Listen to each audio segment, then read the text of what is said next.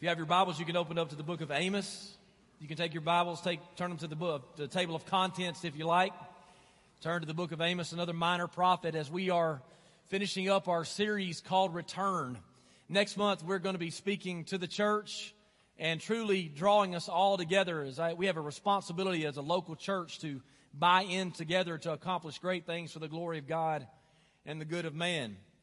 But in the book of Amos, this is another part of the series called Return. And I was thinking this morning that return means that you are coming back to some place that you have already been. To turn means that you've not been there before. And y'all, I've been in both of those places. I've been a sinner that was betting on my good works to get me into heaven, betting on myself being a church kid, a good kid, and then the Bible says there are no good kids. And so I had to turn from my sin and turn to God through faith in Jesus Christ to make me right before a holy God. But now that I am in a right and real relationship with God, whenever there are things in my life that are indiscretions that the Spirit of God calls out, it's time for me to return, to come back to what I know is right. And that is the name of this series. And Amos is, has a similar tone of all of the other ones, which is a tone of judgment. And so today I won't mix any words with you. I'm just going to tell you that when you study the minor prophets, you study judgment, you study the truth of God, and you study the grace of God as God gets to that. But we begin by looking at a latter chapter in verse or chapter 7 verse 14, Amos, who is this prophet of God. He has a name in the Bible. He is a messenger from God called to God's people. And this was a farmer. He said of himself in chapter 7, verse 14, I am not a professional prophet, and I was never trained to be one. He said, I am just a shepherd, and I take care of sycamore trees. But the Lord called me away from my flock and told me, Go and prophesy to my people Israel. Y'all, I like this a lot. I like it a lot because Amos was just a man. Simply a man that was called of God to do a great work for the glory of God and the good of man. Did you know that Amos is not even mentioned in any other of the books of the Bible? He's, his name is not found in any archaeologist discovering. They've never uncovered his name on anything else. He just lived for the Lord. He served for the Lord. He died in the Lord and went to be with the Lord in heaven. That looks like a good life to me as a simple man, a simple man of faith. And did you know that God is still calling people? God is still calling people to be his messengers. God is still calling people to be pastors, to be missionaries, to be leaders in the church. Is He calling you? That is an invitation on the front today before we ever get to the end. Is God calling you? Is there a pull on your heart towards ministry that matches up with the gifting of your hands, the gifting of your mind that God has given you, that has been confirmed by the church as God putting all that together that you are being compelled to serve Him for a lifetime? Because God will take you out away from what you think is your flock and send you to something else that He's got working on for His glory. But it will be for your good if you are being obedient to that. God is still calling people. Now, as we look in the book of Amos, as we study together, I've learned one approach to studying the Bible begins with a simple question of asking, What do I see? Like when you read a passage of Scripture, when you read an entire book, you ask the question, what do I see? And if you use that approach with the book of Amos, you're going to see the uncommon calling to a common man, but you're also going to read just for a short bit before you also recognize echoes, meaning words or phrases or lines that are frequently repeated over and over. And we understand that what is repeated is important. And today's message seeks to present some of these echoes, some of these lines that are repeated. And for the sake of time, we can't go over all of these things, but these repeated lines communicate what God was really trying to get across to his people. But it wasn't just was trying to get across to his people, it is what he's trying to get across to his people. You see, as the book of Amos was not written for us, it is still written for us, even though it was not written to us. God's principles and his words still apply even today as we belong to him as his church. This is the word of God for God's people. So let's take that personally and let's look in chapters 1 and 2. And when you do that, without reading it verse by verse throughout all of those chapters, you're going to see this line that is repeated that says, This is what the Lord says. This is what the Lord says over and over. This is what the Lord says. This is what the Lord says. What does that mean? It means that God speaks. You, if, if you're sitting here today wondering what God is like, you don't have to wonder any longer. You can just read His Bible and find out. If you wonder today if God has ever revealed Himself, ever made Himself known, He has. We don't have to wonder what He is doing or thinking or what He's like because we have the written Word of God and we have the person of Jesus. And together, those make up what is called the special revelation of God. This is how we specifically know who He is, what He's like, and what He wants. This is what the Lord says. And what he wants out of Amos is judgment. Judgment. Now, y'all, I would love to tell a bunch of jokes and let's all have a good time and go home. But as I have been reminded of lately and communicated, I am not a creator of content. I am a communicator of content. God is the original creator of content, and I'm just telling you what He said to us. And this is what the Lord says is referencing judgment. God is not silent. There is no word above God's. There is no higher authority to appeal to. If you're wondering whether or not you're forgiven, and if you feel unforgiven, if God says you're forgiven, then guess what that means? You're forgiven. He's the highest authority.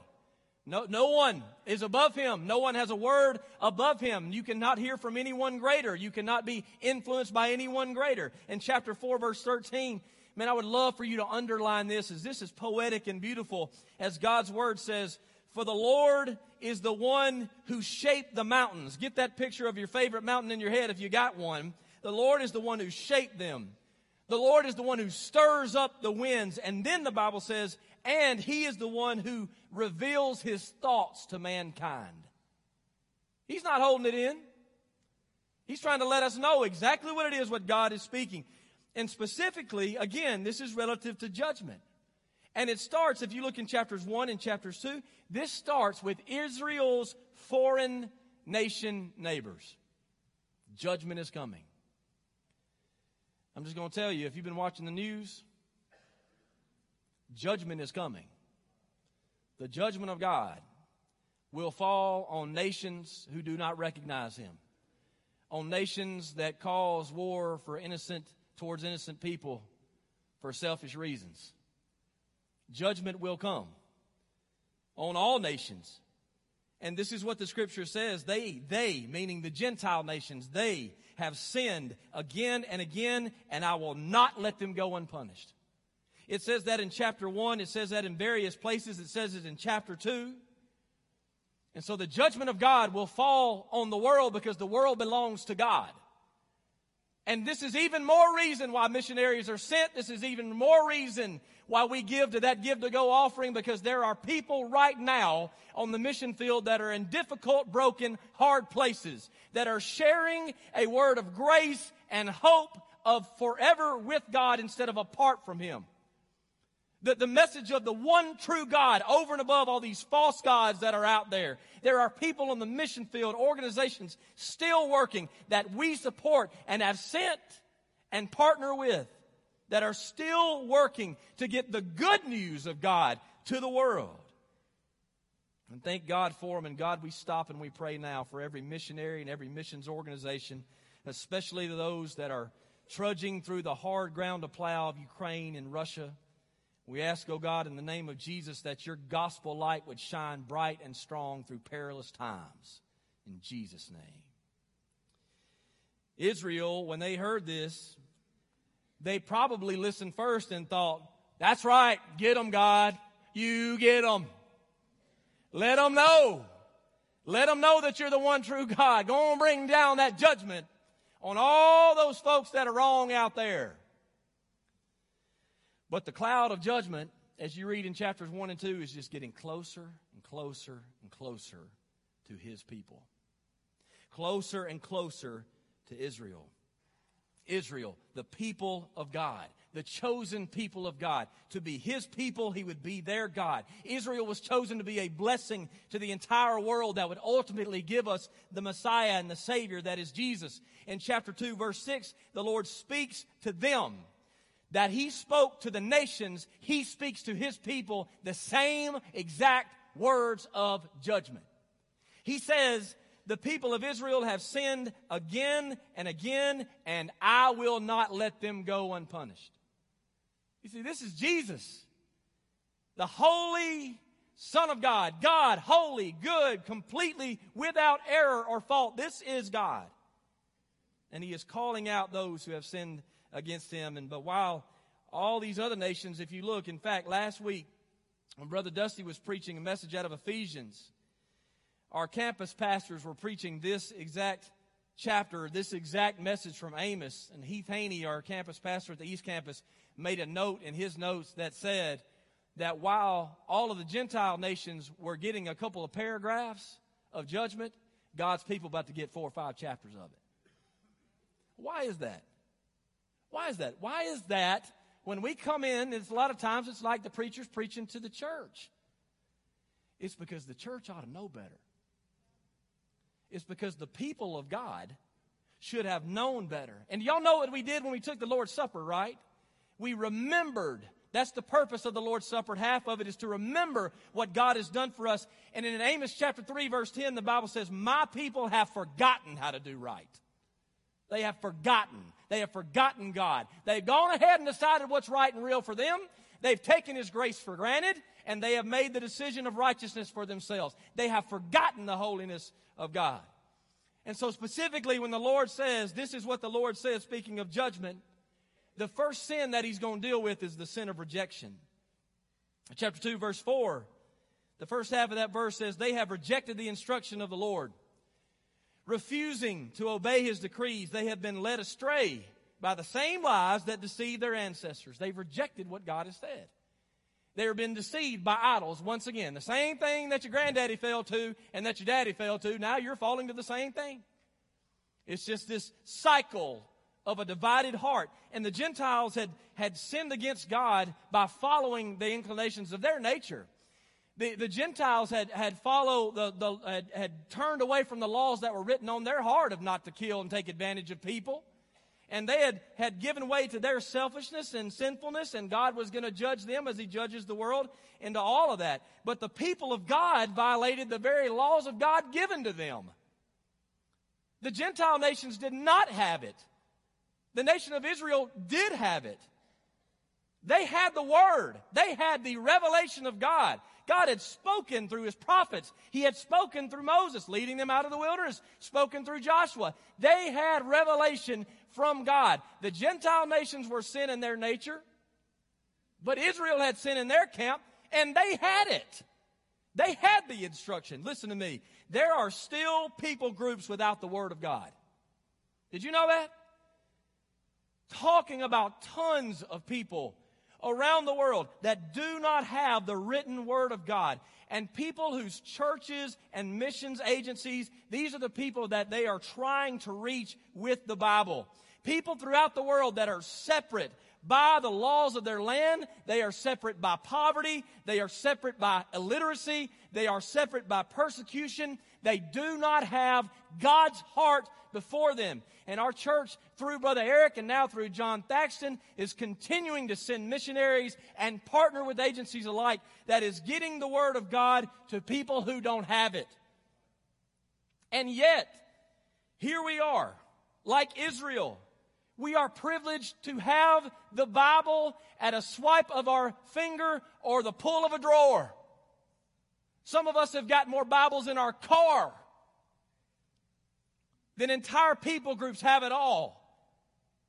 It's there, it's readily available for us. And uh, even more than that, a great number of us have received God's word into our heart. We have believed the word of God's been preached and we have believed, and yet here we are, just like Israel, privileged to have the word of God. And yet sometimes we don't even go about reading it until we get back in church the next week. And not only do we not hear it, we don't obey it. Y'all listen, this is the word of the church. We are his people. We are his people. My parents are here today. I know what my mama and daddy have told me. I'm their child. I can tell you what they've said. We are the people of God. You need to know what your daddy says. You need to know the heart of the Father, what he's trying to communicate that is on his thoughts.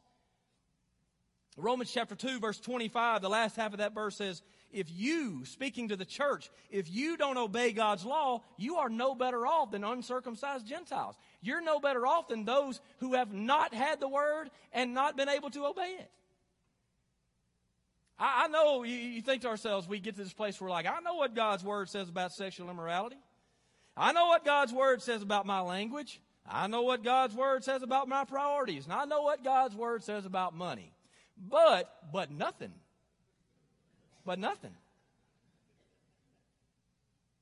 You see, there's no higher authority. When he's spoken, he's spoken. We explore what he means. We don't communicate what we think he means. If the Bible was taken away from us today, I wonder if we would treasure its instruction. Think about that. If the scripture that we have on our phones, in our homes, on our walls, if the scripture that we have in our drawers and in the back seat of our cars, if it was taken from us, would we know it and would we treasure its instruction? The reason I say that today a few years ago in 2016 in Russia, the Russian government appro- approved laws sharing faith in homes, online, or anywhere but recognized church buildings is outlawed. Think about that for a second. That sharing faith cannot happen in your home, it cannot happen through an email, it can only happen in the church that you're a part of but we'll be looking over you as you invite people. You see, if I want to today, I can preach to you here. I can go and preach on my front yard. I can stand right out there or at the courthouse steps. I can go and raise an anthem to the Lord wherever I want to go. Sometimes we need to remember what's been bought and paid for here. Be thankful what we have in this country and the freedoms that we enjoy. And y'all, we are messed up.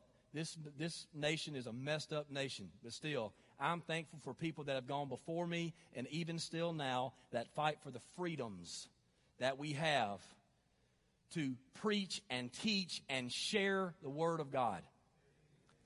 And ladies and gentlemen, we don't need to take those freedoms for granted. Because there are people as we speak churches being persecuted as we are meeting together today. They are meeting under the cover of darkness. When you meet under the cover of darkness, you are treasuring the Word of God. And I guarantee you the people that are meeting in secret churches are not there to check a box. They are there to receive what God has to say about what they're going through and change it if He don't like it. And that is what's happening throughout the world in places of persecution. And it would do us well to remember today the privilege of we have of freedom to come in and to hear the Word of God and to have it readily available. And so that it doesn't become a tradition, it becomes a dedication. Y'all, can I tell you what I saw this morning? I parked in the back following the example of our pastor emeritus who set that example for all kinds of years to show us how to serve and give room for people. And as I'm walking from that back parking lot to the front, one of our oldest senior adults is dressed to the nines. And he's one of the first ones here. And he is, and I say this not in kidding, I say this very serious. He is shuffling his feet, shuffling his feet towards the door that he can barely pull open to make it to his Bible study group. Young people, listen to me. I know we have our preferences, and I know that we have all of this technology available, which I'm glad for anyone who's taking it in to enjoy today. But we better not lose those kinds of images in our brain.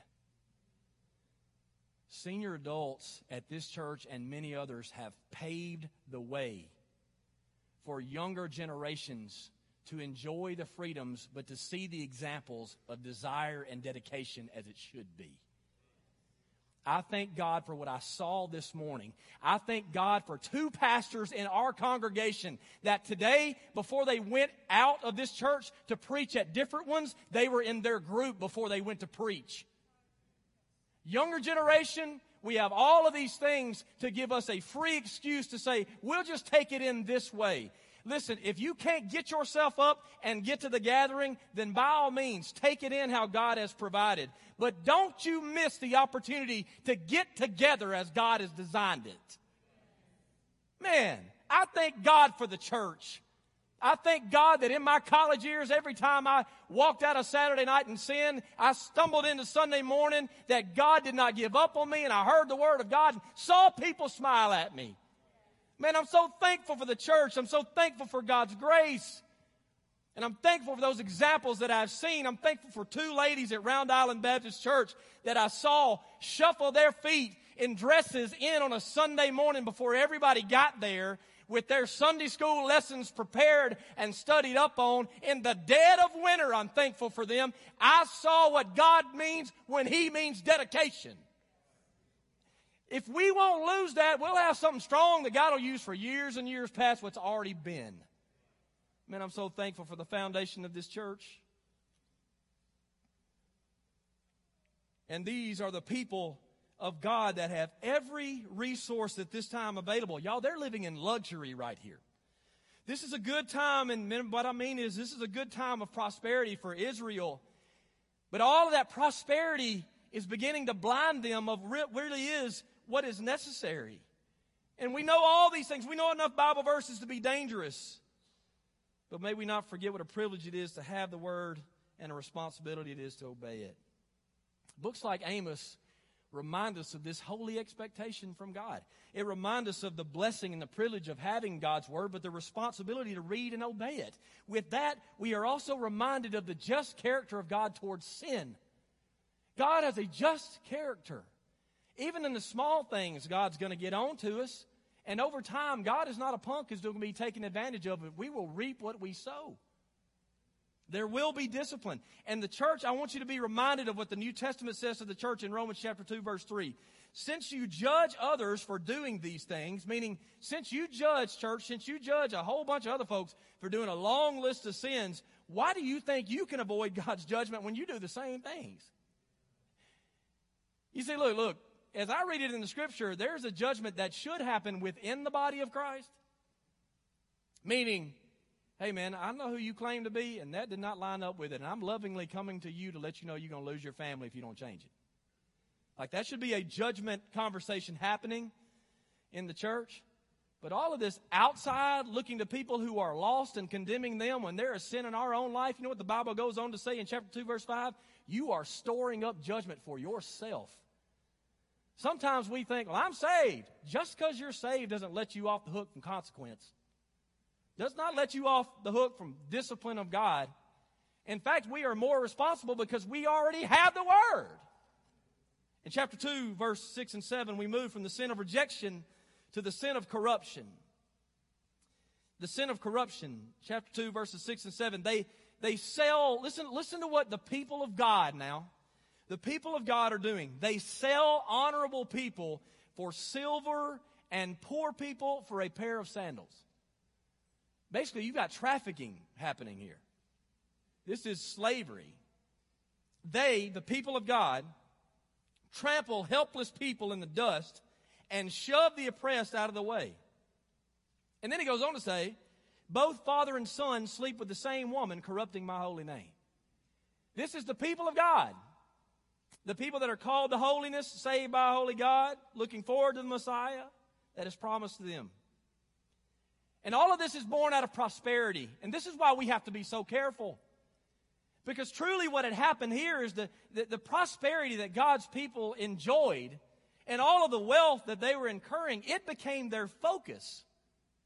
As they began to seek the glory of wealth instead of the glory of God, they began to, to seek the, the glory of themselves and the wealth of themselves instead of the good of man. And do you know what they did? They collected debt on the poor to the point of slavery and servitude. God, who had let them off the hook so many times, they held someone on the hook and forced them into servitude and slavery to work off the debt. Why? Because they weren't going to lose a dollar. Some of us not here today because we're not going to lose a dollar. Now, that's not to every single circumstance. That means if you have you having no option is one thing, you having an option is another. And so they collected on the debt to the point of slavery, because if, if they lost a dollar, you know what they lost? Their divinity. Because the dollar had become their God. Their standard of living, their lifestyle, what they had to uphold, what they had to keep. If they lose that, they lose their God. To them, people were a walking dollar sign. And again, this is one of those places where if we're like, good gracious, I cannot believe this is happening with the people of God. Don't get too far into that before you realize that the same kinds of things can happen to us. And what do I mean? To them at this time, to the people of God, people in general will either deemed somebodies or nobodies. Somebodies that could help them gain and get more of what they want, or nobodies who really didn't need or require any of their time and couldn't help them anyway. This is how people were treated. Now I want you to listen to this quote because it's really good. One thinker, author said, In life, you'll meet people who can't help you in any significant way. They won't be able to advance your career or your opportunities or your relationships. And how you decide to treat them will tell everything needed to know about who you really are. That's really good. The people that God was so willing to forgive is now holding sins over other people. The people that God was so willing to freely meet their needs is, are now holding out on those who are desperate. God, with all authority, had chosen to bless and extend His grace to His people, and now they are holding their authority over those who cannot even help themselves. And I see so much about how the grace and mercy and forgiveness of God extended. You even see this now on social media, where th- this, this grace and mercy that's been extended to us all of a sudden gets lost between here and the restaurant we choose to go to. Somebody's late with our drink, my word, somebody's taking the silver spoon out of your mouth, isn't it? See, that's not a full laugh, it's a half laugh because some of us are convicted by it. When we think about how we act, how we treat people, what name does that give God before a lost world? This is the people of God, chosen of God to represent Him to the entire world. He's going to bless the world through them. And what name does this give God before a lost world?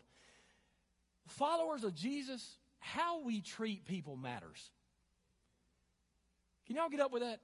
How we treat people matters. How we talk to people matters. How we defend people matters, especially the oppressed. How we defend oppressed people matters. Now, some of you may say, oh, he's, he must be woke. That ain't woke, that's just right. How you treat people in the minority, people who are oppressed, people who are without, people, people who are, with, are dependent, that's just right. If you don't think it is, you're not reading your Bible. If you look in Zechariah chapter 7, verse 10, the Bible says, Do not oppress widows, orphans, foreigners, and the poor. If you find yourself a part of that or the narrative that would go against that, then you are working against what God is about. Trying to help people who really need help. That's what God does. In fact, when people don't matter to us, when people don't matter to us, God doesn't matter to us. Because God works for His glory and what? And the good of people. Does your salvation work for your good? It has mine.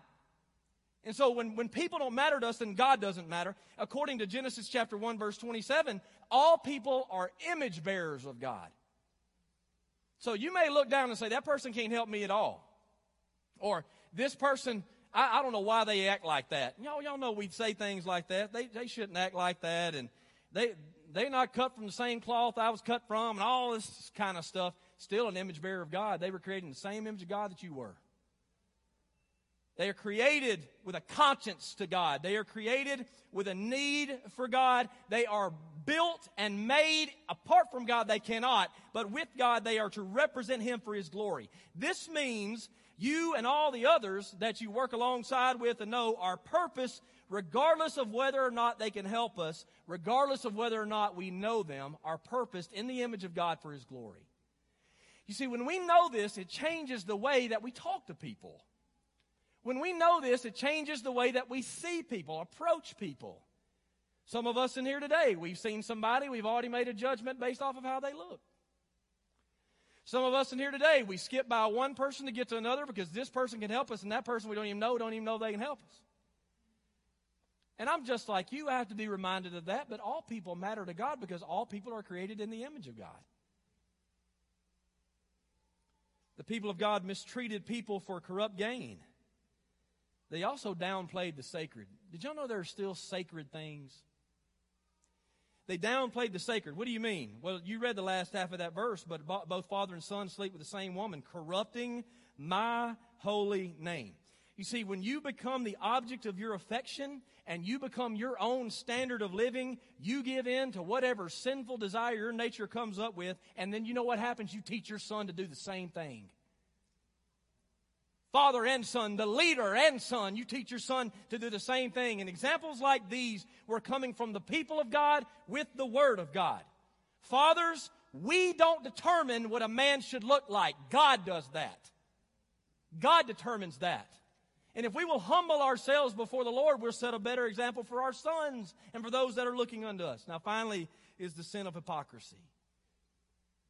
The sin of hypocrisy in chapter 4, verses 4 and 5. Go ahead and offer sacrifices to the idols at Bethel. I want you to get this tone because this is the tone that is written in. Go on and offer your sacrifices to the idols at Bethel. Keep on disobeying at Gilgal.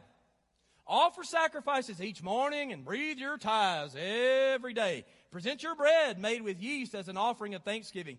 Then give your extra voluntary offerings so you can brag about it everywhere. That is the tone that this is written in. And this is the sin of hypocrisy. Bethel and Gilgal were worship centers.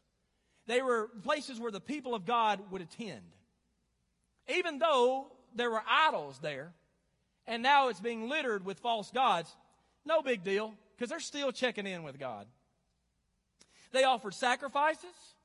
They gave of their tithes, of their wealth. They presented thanksgiving, even giving a little extra. But according to the prophet, nothing had really changed. Still rejecting God's way, still living in immorality, still treating people as lesser than. So listen to this word today. Sacred places do not equal sacred people. Let that wash over you growing up in the South and North Alabama. Sacred places do not equal sacred people. You see, they thought great devotion would make up for an ungodly life. In Hosea chapter 6, verse 6, the scripture says, I, speaking of God, God wants you to show love, not offer sacrifices. I want you to know me more than I want burnt offerings. So that must mean we don't have to offer any sacrifices. That don't mean we don't need to do any give, sacrificial giving, no more of those tithes. No, no, no, no. What it means is, is you need to do it and mean it. In, a heart right before God. For those of you that love sarcasm, you know, if, if you're like me, I've got the spiritual gift of sarcasm, which is not a real spiritual gift. I'm even being sarcastic now. Probably to watch that. If you love sarcasm, you'll love Amos here. I mean, seriously, you will love Amos because he's saying, Oh, yeah, now y'all get to church. Get to church and make sure you give. Make sure you sing a couple songs to the Lord. Hey, while you're there, even say a couple prayers. But then make sure you get on home now because if you don't get on home soon enough, your idols are going to start wondering where you are. He's being sarcastic, but that's the truth he's putting on his people. This is the Bible saying that hypocrisy may be closer to you than you know. They were not ashamed. I want you to think about the situation. They were going to the worship center, which means what? They were not ashamed to go. They were not ashamed to attend. They, they were proud to go. They likely enjoyed being there. They enjoyed being at the gathering. They even routinely did godly things relative to corporate discipleship and worship and individual disciplines. Y'all, if you grew up here, and a lot of you, and I'm taking for granted that everybody did, but I know that everybody didn't grow up here. But if you grew up in a biblical culture, you know how to do church, even if you're not in church. Everybody's connected to church and know a pastor and things like that. And so they could pull that off. They were doing the religious things. But while they had rhythms, rhythms of faith in one part of their life, they were living in rebellion in another. And that is called hypocrisy. And here's a word. When our life is like this, when our life looks like faithfulness a couple times a week, living in rebellion another, it actually makes our regular Christian practices insincere and empty. So the things that you are doing before the Lord, are with no sincerity, you know what that means? It doesn't really count. It doesn't really count. Oftentimes, it's not what you receive at church that speaks to your Christianity, but what you leave with that speaks to it more. I hope today that each song that's been sung, every scripture, eh, the parts of the sermon, I hope that it encourages you, encourages you and, and you are challenged or comforted. But the truth is, is I would rather us all leave here determined, knowing that God forgives us, determined with a determination to stop taking God for granted and to get right what He's told us is wrong. That is the purpose of this gathering, to lift up and to send out and to get it right. The people of God came to be filled up and they wanted to feel good, but with no real heart to follow through. Nothing in their heart said that they were going to go back and release the slaves. Nothing in their heart said that they would go back and they would stop the immorality that was going on in their life as soon as they left the church. Nothing about their life, nothing about their heart said that they were going to not remain in what they lived in. Warren Wiersbe said the test of a spiritual experience, and this is a spiritual experience that we're all involved in today. The test of a spiritual experience is not do I feel good or did we have a big crowd and did we have a good time? The real test is do I know God better and am I more like Jesus? So their feet would bring them to church and they drop in the offering, but their hearts were set on themselves and they were proclaiming and publicizing faith publicly, but they were living in their feeling. And did y'all know what chapter 5 verse 23 says? Chapter 5 verse 23 says, God called their singing nothing but noise. Nothing but noise. The truth of us is today, in a size of people like this, some of us were worshiping Hopefully, most of us. But a few of us, all God heard from you was noise, man. You're lifting up His name while desecrating it when you leave. It's a hard word to take. I'm just telling you, this is where we fall. Hypocrisy is not just a Christian thing. Y'all know that, right? We're all guilty of it. It's all within our culture. It's everywhere. It's frustrating to the outside looking in. You think about the outside looking in when people talk about the church being full of hypocrites. Well, absolutely, it's full of hypocrites. We're sinners in need of a holy God. Of course. That's just one sin along with a bunch of others. So, of course, I sit beside hypocrites all the time, and you're thinking, I sit beside you, and you're exactly right. Like, that's, that's exactly who we are. Hypocrisy is part of a fallen nature, which is why in the world we see hypocrisy all the time. And to the outside looking in, whether it's the outside world looking into the church or whether the church is looking to the outside world. Hypocrisy is maddening and it calls into question one who is expressing conviction and it calls into question the cause that they represent. For us all, a great example of this would be with people that are like, y'all need to put on a mask. Everybody needs to put on a mask in here. And then that same person is taking a picture without a mask. And it drives us insane. Right? And so when we see that, when we see those memes, when we see the political advertisements, God help us as we enter that season. As we see sinners poking their finger back and forth at sinners, that's what happens, by the way. Hard for me to trust people that, that think everybody on the outside of them's going wrong, but they got it right. I'm just going to tell you. I don't like getting political, but that's the straight up truth. But as we see people pointing their fingers at one another, and as we see the outside world and their hypocrisy, Church, just be reminded that's how the world sees us when we're living in hypocrisy. When we lift up praises that glorify the Father, and then we share posts that bring down His name. This is how the outside world sees our hypocrisy. Our own hypocrisy will help us take the eyes off of others. So we're coming to a close, and what's repeated is this is what the Lord says. It's said in judgment. And more repetition after this particular sin is mentioned, but you still would not return to me. See, God's word says that over and over too, but you still would not return to me. You've been in front of preaching, you've heard it, you've been convicted, and you still wouldn't return to me. You've been on mission trips and been to conferences, you've had somebody face to face, point blank, you tell you that you're living wrong, and you still wouldn't return to me. And then the Lord says repetitively through his prophet to his people, this is the grace of God, come back to me and live. You know how good that is? That every single time when you read in the minor prophets, God is blasting them for chapters. And you think to yourself, they all gonna die. And then God says in His grace, because that's what comes out of holiness, come back to me and live. Your translation may say, Seek the Lord.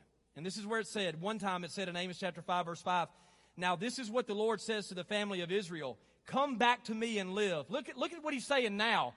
Don't go worship at the altars at Bethel. Don't go to the shrines at Gilgal or Beersheba. For the people of Gilgal will be dragged off into exile, and the beautiful people of, or the, the people of Bethel will be reduced to nothing. What is he saying? Is he saying now that you should feel so bad about what you're doing that you shouldn't go to church? No, that's what Satan tells you. That's a consequence of sin that's involved with shame, shame that Satan twists towards you to say, no, you don't need to go back there because it didn't work the first time. That don't come from God. That comes from a deceiver. So what is he saying? You should, you should feel so bad about what you're doing. You shouldn't go back to the worship gathering. You shouldn't sing. You shouldn't give. You shouldn't serve. Heavens no. He's not saying that. He's not saying don't go back. What he's saying is don't go back the same way. Don't go back the same way. Come back to me and live. Yo, I was encouraged this week speaking with a man who I hold in high regard as being a follower of Jesus Christ, that admitted to me something that he and his family were dealing with that they were convicted of as being sinful. And can I just tell you, that was the best sermon I've heard in a long time. Someone who is a sincere follower of Jesus is still trying to come back to God and live, still seeking the Lord. But how do I do that? That's the question. How do we do that? How do we return? I want to return. Everybody in here with me? I want to return. Well, this repetitive phrase that says, come back to the Lord and live, it's also in your Bibles, it may say, seek the Lord. Did you know that that's found repetitively in the Bible 30 plus times? Seek the Lord. Come back to me and live, or seek the Lord, is found 30 plus times in Scripture. In fact, one of those times when the principles apply here is found in Isaiah chapter 55, verses 6 and 7. Seek the Lord while you can find him. Oh my goodness, listen to that. Seek the Lord while you can find him. Call on him now while he is near. And let the wicked change their ways and banish the very thought of doing wrong. The very thought of doing wrong. Can I help you unlock something that'll help you? As soon as what you struggle with is a temptation or a thought in your mind, if you'll lock it up, throw away the keys, and banish it, the soon it begins to pop in your mind, the more you will be faithful towards obedience. Because why? Because thoughts lead to actions, and actions lead to habits, and habits lead to strongholds. Or thoughts lead to actions and actions lead to habits and habits lead to successes. I didn't come up with that and I'll give you who did, but I'm just telling you that's the way it is. When something bubbles up into our mind and temptation comes into our mind, if we will banish that thought, lock it away, stand on top of it, we'll have a better shot of being obedient to stop it where it starts. There's a certain takeaway from Isaiah for how to return to the Lord. If, if you want to get better, your thinking's got to get better. If you want to come back, then you've got to think more about God than you do yourself. When wayward in sin, we're thinking all wrong about God and sin and life in general. What does this reveal to us today? As we close, last page. What does this reveal to us today about his character? Have you thought about that? Because we're not the main character. What does this reveal today about God's character? Will you sing with me? I know this makes my wife nervous when I sing. But will you sing with me and you're going to know it? God is so good. You know that one? God is so good. Lift your voices. God is so good. He's so good to me. I don't think he heard noise there. Think about what that means. God is so good. I realize in my life, I heard a preacher say this last week, and it's so good. You guys know that I'm not perfect, which I don't even know the half of it. I'm the worst, man. There are times in my life when I'm just straight up the worst.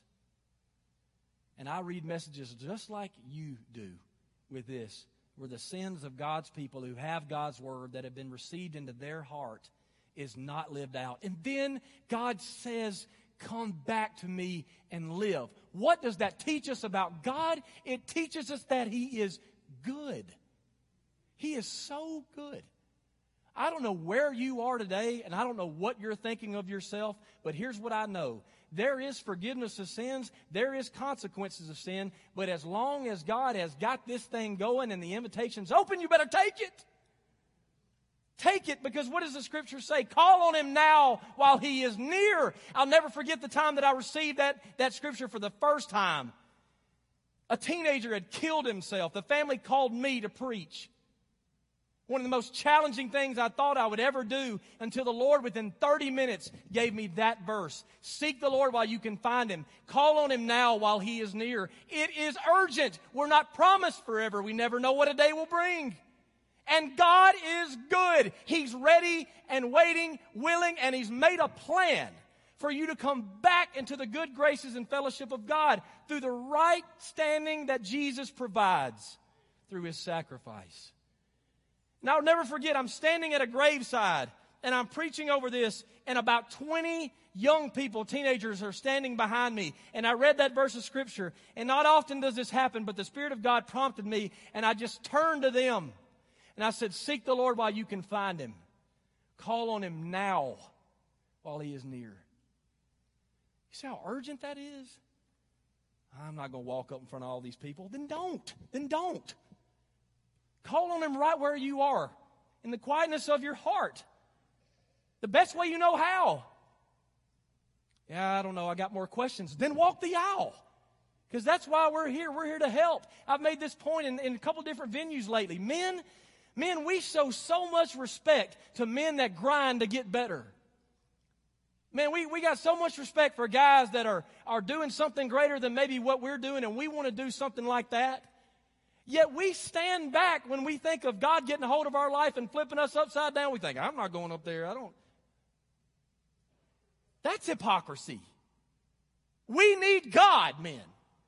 We need God. And the good news is, is that He's good. And He'll help and He'll change.